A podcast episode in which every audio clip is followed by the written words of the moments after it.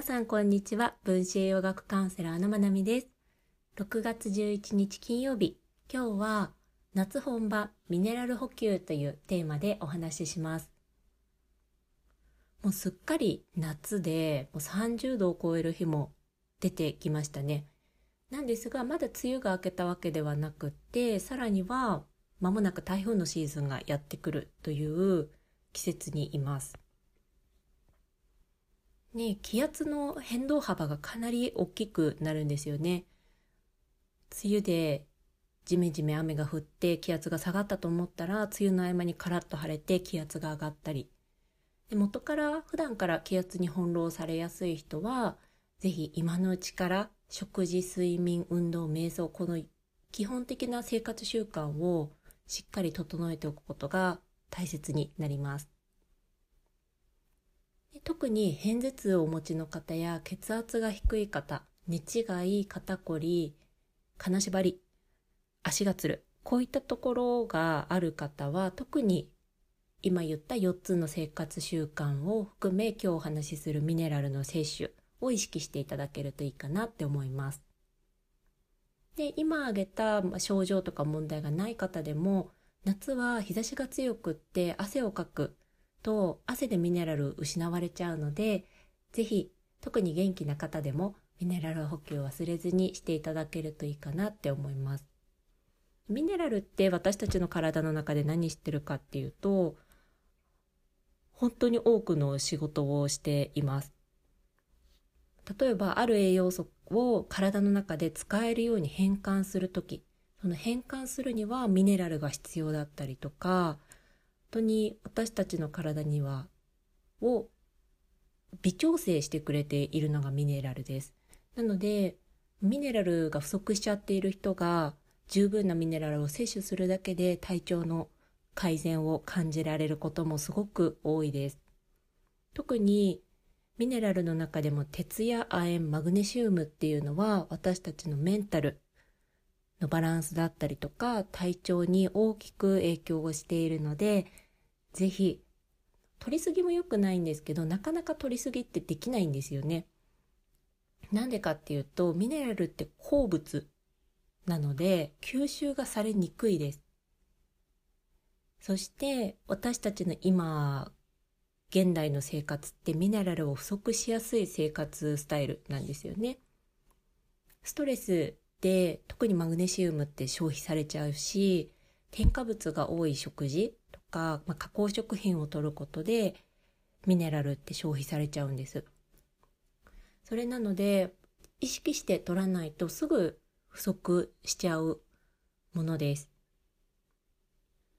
で、ミネラル吸収されにくいって言ったんですけど胃腸が元気じゃないとやっぱり吸収が全然できないんですよね。で胃腸が胃腸をしっかり動くようにするためには自律神経が鍵になります。なんでかっていうと、せかせかしてたりとか、職場である程度の緊張感ってあるじゃないですか。すっごい緊張している時ももちろんですけど、だらっとリラックスするわけじゃない適度な緊張感がある時、そういった時って交感神経が優位になってるんですよね。で交感神経優位な時って胃腸って動かないです。交感神経が優位な時は戦うような場面、なので、戦ってる時にお腹空いちゃったら負けるじゃないですか。例えばライオンに襲われてる時にはお腹空いたな、夕ご飯何食べようかなとか思ってたら、ライオンに食べられちゃうので、戦いの場面ではお腹が空かないように私たちの体ってこうプログラミングされてるんですね。なので、彼ずっと交感神経が優位のままだと、やっぱり胃腸が動かなくなっちゃいます。そうすると、栄養素の吸収ミネラルの吸収っていうのができなくなっちゃうので自律神経をしっかり切り替える切り替えができるように体を整えることが大事です。でどうやって整えるかっていうとやっぱりここでもさっき言った食事睡眠運動瞑想この4つです。実際に私が行っているミネラルの補給っていうのは今回はあのミネラル豊富な食材っていうのは以外でお話しします。えっ、ー、とですね、私が実際にやってるのは1つ目。トレースミネラルっていう液体のミネラルサプリをお水に入れて飲んでます。これは海外製のサプリしかないんですかね。日本のやつを見たことがないんですが、とですね、トレースっていう微量ミネラルって言われるミネラルが液体に何種類か合わさって売られているサプリメントになります。で、マグネシウムっていうとにがりがあると思うんですけど、あんな感じです。あんな感じで液体でにがりマグネシウムがメインだけど、トレースミネラルはその他のミネラルも含まれているっていうようなものになります。私が実際カウンセリングでお伝えするときは、できればにがりよりかはトレスミネラルをおすすめします。で、私が使ってるものはソルトレイク、アメリカのソルトレイクシティの湖から作られた取られたものなんですけど、やっぱり日本の海で作られたにがりって汚染の問題があるんですよね。それなので、毎日継続して摂取していきたいものなので、より安心な方を選びたいなと思って私はこっちを使ってます。でこれはお水に数滴入れて毎日飲んでます。原液は飲めないです。本当にまずいし、舌が痺れるような違和感。もう間違ってもやっちゃいけないです、原液は。もう胃もおかしくなるし、とんでもないことになります。間違って入れすぎちゃった時があって、本当に悲惨でした。で次、2番目はマグネシウムオイルっていう、ま、スプレーとかロールオンタイプでアイハーブとかに持ってるんですけど、これを肌に直接シュッシュってします。これは肩こりとか足がつる人なんかは塗るといいと思います。結構楽になります。目で見てわかるぐらい肩の張りがスッと落ち着いたりもしました。ひどかった時は。なんですが難点は人によっては使用感が苦手です。私は苦手でした。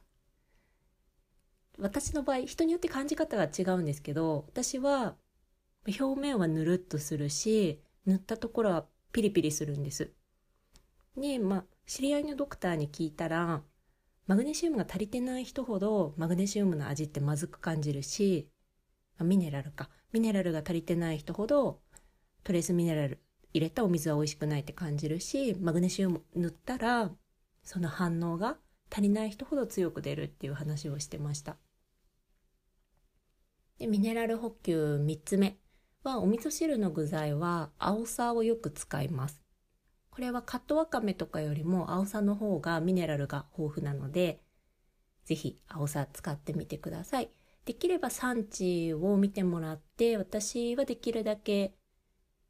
南の方のものを選んでます。九州産とか。ね、ミネラルが豊富な食材、青さに限らずなんですが、やっぱりあの煮た化合物を含んじゃうんですよね、どうしても。私たちの人間にとっていいミネラルだけを吸収しているわけじゃないので、やっぱり海藻類からはヒ素の検出なんかも多いです。ひじきなんかはミネラル分豊富なんですけど、それと一緒に、ま、ヒ素もいっぱい入っているので、うん、ミネラル豊富なものを選ぶときは、まあ、何事、どんな食品でもそうですけど、産地とか作られた過程っていうのは気にしてみるといいかなって思います。やっぱり栄養学って何を取るかも大事なんですけど、体に入れたくないものをしっかりこう選別するっていうのもすごく大切です。で私のミネラル補給4つ目はエプソムソルトです。これはさっきのマグネシウムオイルと同じく、マグネシウムの経皮吸収、肌からの吸収を狙ったものです。でお風呂にお塩を入れて、そこに浸かる。だいたい20分ぐらいがいいんじゃないかなって言われてます。あとはデッドシーソルト、視界のお塩とかでも同じような効果が得られます。で、5つ目。はお食事とかお料理に使うお塩は基本天然塩です。岩塩でも海塩でもいいですが、生成塩、サラサラっとした人工のお塩は使わないです。はい。この5つを私はやってます。食事以外だと。で、添加物はミネラル排泄しちゃうので、できる限り、あの、あえて取らないようにしていただくといいのかなって思います。やっぱり、お仕事の仕方とか、生活のスタイルによっては、会食だったり外食だったりをゼロにするのって難しい人かなり多いと思うんですよね。私自身もそうなので。なので、そこまでギチギチにしちゃうと、生活がしんどくなっちゃうと思うので、いいバランスを取りながら、ただ、意識知識としては分かっておくといいのかなって思います。で、あと、ストレスでマグネシウムは消費されちゃうので、ストレスかかったなとか、今週仕事ちょっと大変だったなとか思ったら、ぜひ、さっき言った5つのやり方なんかで、追加でサポートしてあげるといいかなって思います。とマグネシウムは私は片頭痛がないから自分で試せないんですけど、海外のドクターたちの講義を聞いたり、あの、ウェビナー、YouTube とかに上がってるのとか見ても、やっぱり片頭痛にはマグネシウムっていうドクターすごい多いんですよね。でカナダのオーソモレキュラーのドクターでも、やっぱりこうマグネシウムについて熱く語ったあの ebook をなかなかいいお値段で販売していたりとか、やっぱりミネラルの中でもマグネシウムへの熱い眼差しをすごく感じます。